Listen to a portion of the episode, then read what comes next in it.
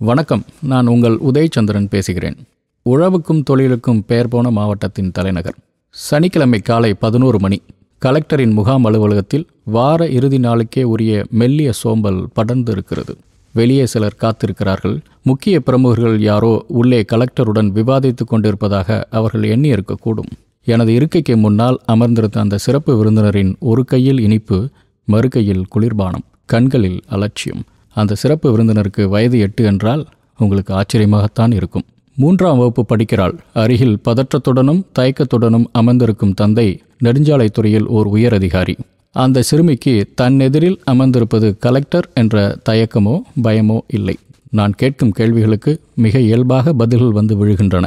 படிக்கும் பள்ளியின் நீளமான பெயர் வகுப்பாசிரியையின் ஆங்கில உச்சரிப்பு குறித்த மென்மையான விமர்சனம் உடன் பயிலும் நண்பர்களுடன் பகிர்ந்து கொள்ளும் மதிய உணவு தனக்கு பிடித்த நீல நிறம் என அந்த சிறுமியின் சுட்டித்தனமான மழலை பேச்சு இறுக்கமான முகாம் அலுவலகத்திற்கு உயிர் கொடுத்தது. அவளின் முகத்தில் உற்சாகம் நிரம்பி வழிகிறது. ஆனால் தந்தையின் முகத்தில் மட்டும் கலெக்டரிடம் தன் மகள் ஏதேனும் தவறாக பேசிவிடப் போகிறாளோ என்று தவிப்பு. தாமதமாக வந்ததற்கு அவர் சொன்ன காரணம் ஆச்சரியம் கொடுத்தது. வரும் வழியெல்லாம் தன் தந்தையிடம் குறுக்கு கேள்விகள் கேட்டபடி வந்திருக்கிறாள் அந்த சிறுமி. சாலை விபத்தை தடுப்பது குறித்து விவாதம் நடத்தவும் ஆலோசனைகள் கூறவும் கூட தயங்கவில்லையாம். இதை கேட்டபின் அந்த சிறுமி அமர்ந்திருந்த நாற்காலியின் உயரம் சற்று அதிகமானது போல் தெரிந்தது. வெகு விரைவிலேயே அந்த சிறுமி எய்த அம்பு என்னை பதம் பார்த்தது. வரும் வழியில் பேருந்து நிலையம் அருகே அனுமார் வேடம் போட்டுக்கொண்டு ஒரு அண்ணன் பிச்சை எடுத்துக்கொண்டிருந்தான் அவனை ஏன் பள்ளிக்கூடம் போக வைக்கவில்லை என்பதுதான் அவள் கேள்வி. அதை கேட்டு அறையில் இருந்தவர்கள் அனைவரும் திகிலடைந்தனர். எனக்கும் கொஞ்சம் அதிர்ச்சியாகத்தான் இருந்தது. உடனடியாக அந்த பகுதி தாசில்தாரை தொடர்பு கொண்டு அனுமார் வேடம் தரித்த சிறுவனை தேடி பிடித்து பள்ளியில் சேர்க்க உத்தரவிட்டேன். அச்சிறுமியின் முகத்தில் மகிழ்ச்சியும் நெகிழ்ச்சியும் மலர்ந்தன. விடுமுறை நாட்களில் அரசு அலுவலர்கள் பொதுமக்கள் என பலரும் முன் அனுமதியெல்லாம் பெறாமல் தங்கள் குழந்தைகளை அழைத்து கொண்டு கலெக்டரை சந்திக்க வருவது தமிழ்நாட்டில் மிக இயல்பாக நடைபெறுவது உண்டு என்றாவது ஒரு நாள் தன்னுடைய குழந்தையும் உயர் பதவியை அடைந்திடாதா என்ற கனவுகளுடன் நடக்கும் சந்திப்புகள் அவை. ஆழமாக சிந்தித்து பார்த்தால் கிராமங்களில் தங்கள் அடிப்படை தேவைக்காக கூட கிராம நிர்வாக அலுவலரை அணுகத் தயங்கும் பொதுமக்கள். தாசில்தார் அலுவலக வாயிலை தாண்டி உள்ளே செல்லவே பலமுறை யோசிக்கும் எளிய மனிதர்கள் கலெக்டரை மட்டும் எப்படி உரிமையோடு அணுகுகின்றனர்? சகல அதிகாரங்களும் குவிந்து கிடக்கும் உயர் அலுவலர் என்றாலும் கலெக்டர் என்ற பிம்பம் எளிய மனிதர்களின் துயர்த்தடைக்கும் ஒன்றாய் மாறிப்போனது எப்படி? இந்த கேள்விகளுக்கு விடை காண இருநூற்றி ஐம்பது ஆண்டுகள் பின்னோக்கி பயணிக்க வேண்டும். பிரிட்டனின் ஸ்காட்லாந்து பசுமையும் விடுதலை வேட்கையும் இணைந்து படர்ந்திருக்கும் பகுதி. கிளாஸ்கோ நகரின் தலைசிறந்த பள்ளி அது. தடகள விளையாட்டு பயிற்சிகளில் தீவிரமாக ஈடுபட்டு கொண்டிருந்தான் அந்த சிறுவன். நெடிதுயர்ந்த உருவம் மரபின் வழி கிடைத்த உடற்கட்டு குத்துச்சண்டையிலும் சிறந்து விளங்கினான். அந்த விளையாட்டுக்கே உரிய சாந்தமான குணமும் தேவைப்பட்ட நேரத்தில் வெளிப்படும் சீற்றமும் அவனது அடையாளங்கள். ஒருநாள் வயதில் மூத்த மாணவர்கள் முரட்டுத்தனமாக தாக்கியதில் உடன் பயின்ற மாணவர்கள் சிலர் காயமடைந்த போது களத்தில் இறங்கி அவர்களை காப்பாற்றினான். பின் அதுவே அவனுக்கு வாடிக்கையாகி போனது. உடல் நலிந்த மாணவர்கள் எப்போதும் உச்சரிக்கும் மந்திரச் சொல்லாகி போனது அந்த சிறுவனின் பெயர். அது தாமஸ் மன்றோ. அன்றைய பிரிட்டன் இளைஞர்களுக்கு கிழக்கிந்திய கம்பெனியில் பணியாற்றுவது பெருங்கனவு.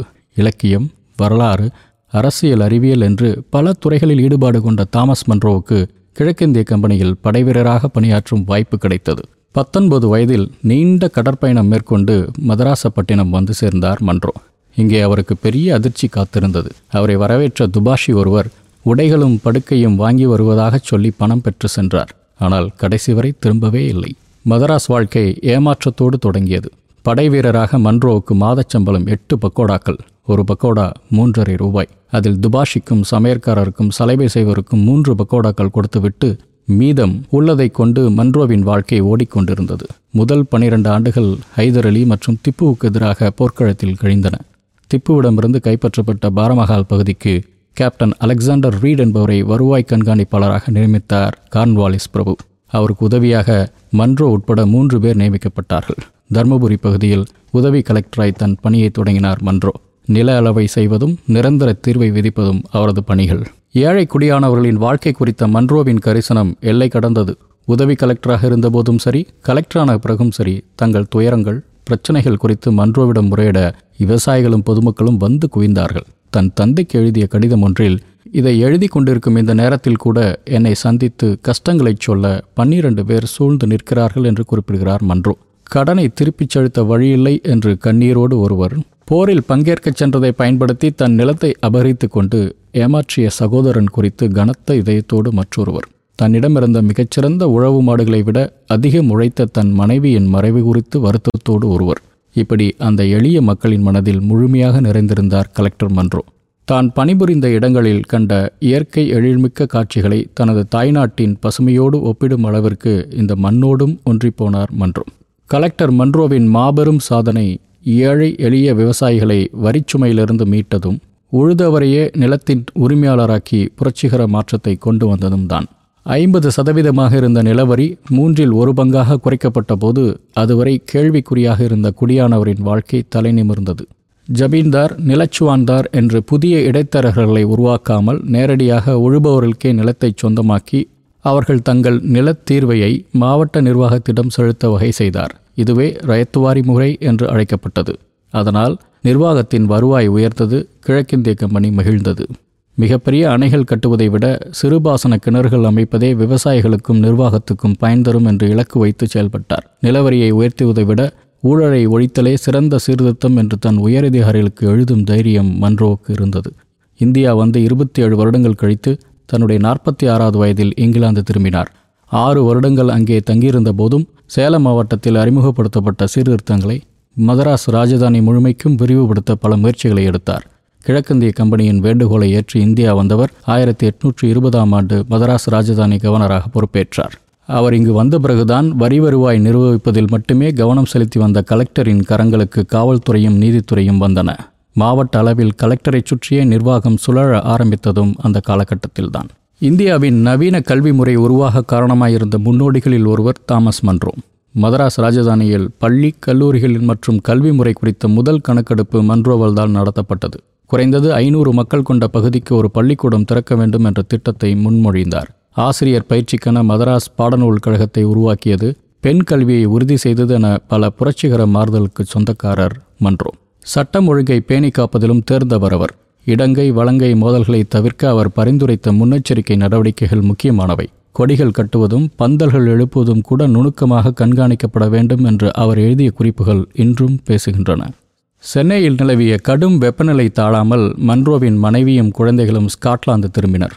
சில காலம் கழித்து தன்னையும் பணியிலிருந்து விடுவிக்க கோரினார் மன்றோ. அவருக்கு மாற்றாக யாரை நியமிப்பது என கம்பெனி முடிவெடுக்க தாமதமாகவே தான் கலெக்டராக பணியாற்றிய பகுதிகளுக்கெல்லாம் சென்றுவிட்டு இறுதியாக ஆயிரத்தி எட்நூற்றி இருபத்தி ஏழாம் ஆண்டு ஜூலை மாதம் கடப்பா பகுதிக்கு சென்றார். ஏழை எளிய மக்களின் நலன் பயிர் விளைச்சல் குறித்த விசாரிப்பு என கருணை மழை பொழிந்தவாறே தொடர்ந்த மன்ரோவின் பயணம் எதிர்பாராத விதமாய் தடைப்பட்டது கூட்டி என்ற இடத்திற்கு அருகில் புத்தைகொண்டா என்ற பகுதியில் கவர்னர் மன்ரோவும் அவர் குழுவினரும் முகாமிட்டிருந்தபோது காலரா நோய் அவரை தாக்கியது. தொடக்கத்தில் அவர் உடல்நிலை சீராகவே இருந்தது. தனக்கு பணிவிடையும் சிகிச்சையும் செய்த பணியாளர்களிடம் இதுபோன்று அன்பாக கவனிக்கப்படுவதற்காக வேணும் அடிக்கடி உடல்நலமில்லாமல் போவது நல்லதுதான் என்று சொன்னார் மன்றோ. எதிர்பாராத விதமாக நோயின் தீவிரம் அதிகமானது. காலரா நோய் மற்றவர்களுக்கும் பரவிவிடாமல் இருக்க சக அலுவலர்கள் முகாமை விட்டு வெளியேறுமாறு ஆணையிட்டார்.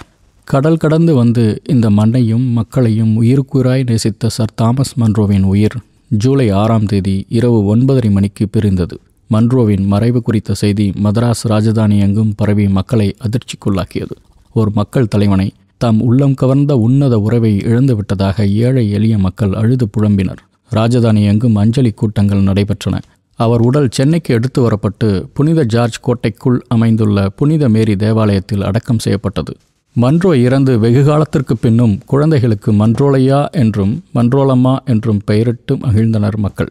அரசு ஆவணங்களும் எளிய மக்களின் கதைப்பாடல்களும் அவரவர் பார்வையில் மன்றோவின் புகழை காலந்தோறும் பாடிக்கொண்டிருக்கும். பெல்லாரி கலெக்டராக இருந்தபோது உயர் அதிகாரிகளின் உத்தரவை பொருட்படுத்தாமல் ராகவேந்திர சுவாமிகளின் மந்த்ராலயா மடத்துக்கு உரிய ஆவணங்களின் அடிப்படையில் முழு வரிச்சலுகை அளித்தது. திருப்பதி கோயில் மதிய நைவேதனத்திற்கு சித்தூர் பகுதியின் சில கிராமங்களின் வருவாயை ஒதுக்கியது என மன்ரோவின் செயல்கள் இன்றளவும் நெகிழ்ச்சியுடன் நினைவு கூறப்படுகின்றன. இன்றும் கடைக்கோடி பகுதிகளிலிருந்து தினந்தோறும் நூற்றுக்கணக்கான ஏழை எளிய மக்கள் தங்கள் கரங்களில் மனுக்களை ஏந்தி கொண்டு கலெக்டரை நோக்கி நம்பிக்கையோடு வருகிறார்கள். பொதுமக்கள் குறை கேட்பதில் பொறுமை நியாயமான தீர்வு அதையும் தாண்டி ஏழை எளிய மக்கள் மீது மயிலழகு வருடலாய் கருணை ததும்பும் பார்வை என கலெக்டர் என்ற மந்திரச் சொல்லுக்கு பின்னால் என்றென்றும் நிறைந்திருப்பது சர் தாமஸ் மன்றோ மட்டும்தான்.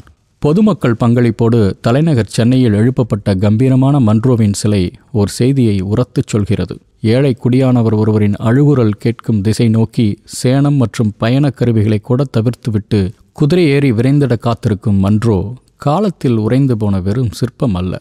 நீதியின் பக்கம் நின்று எளிய மக்களின் துயர் துடைப்பதே அரசு அதிகாரிகளின் முழுமுதற் கடமை என்பதை காலந்தோறும் நினைவுபடுத்தும் காவல்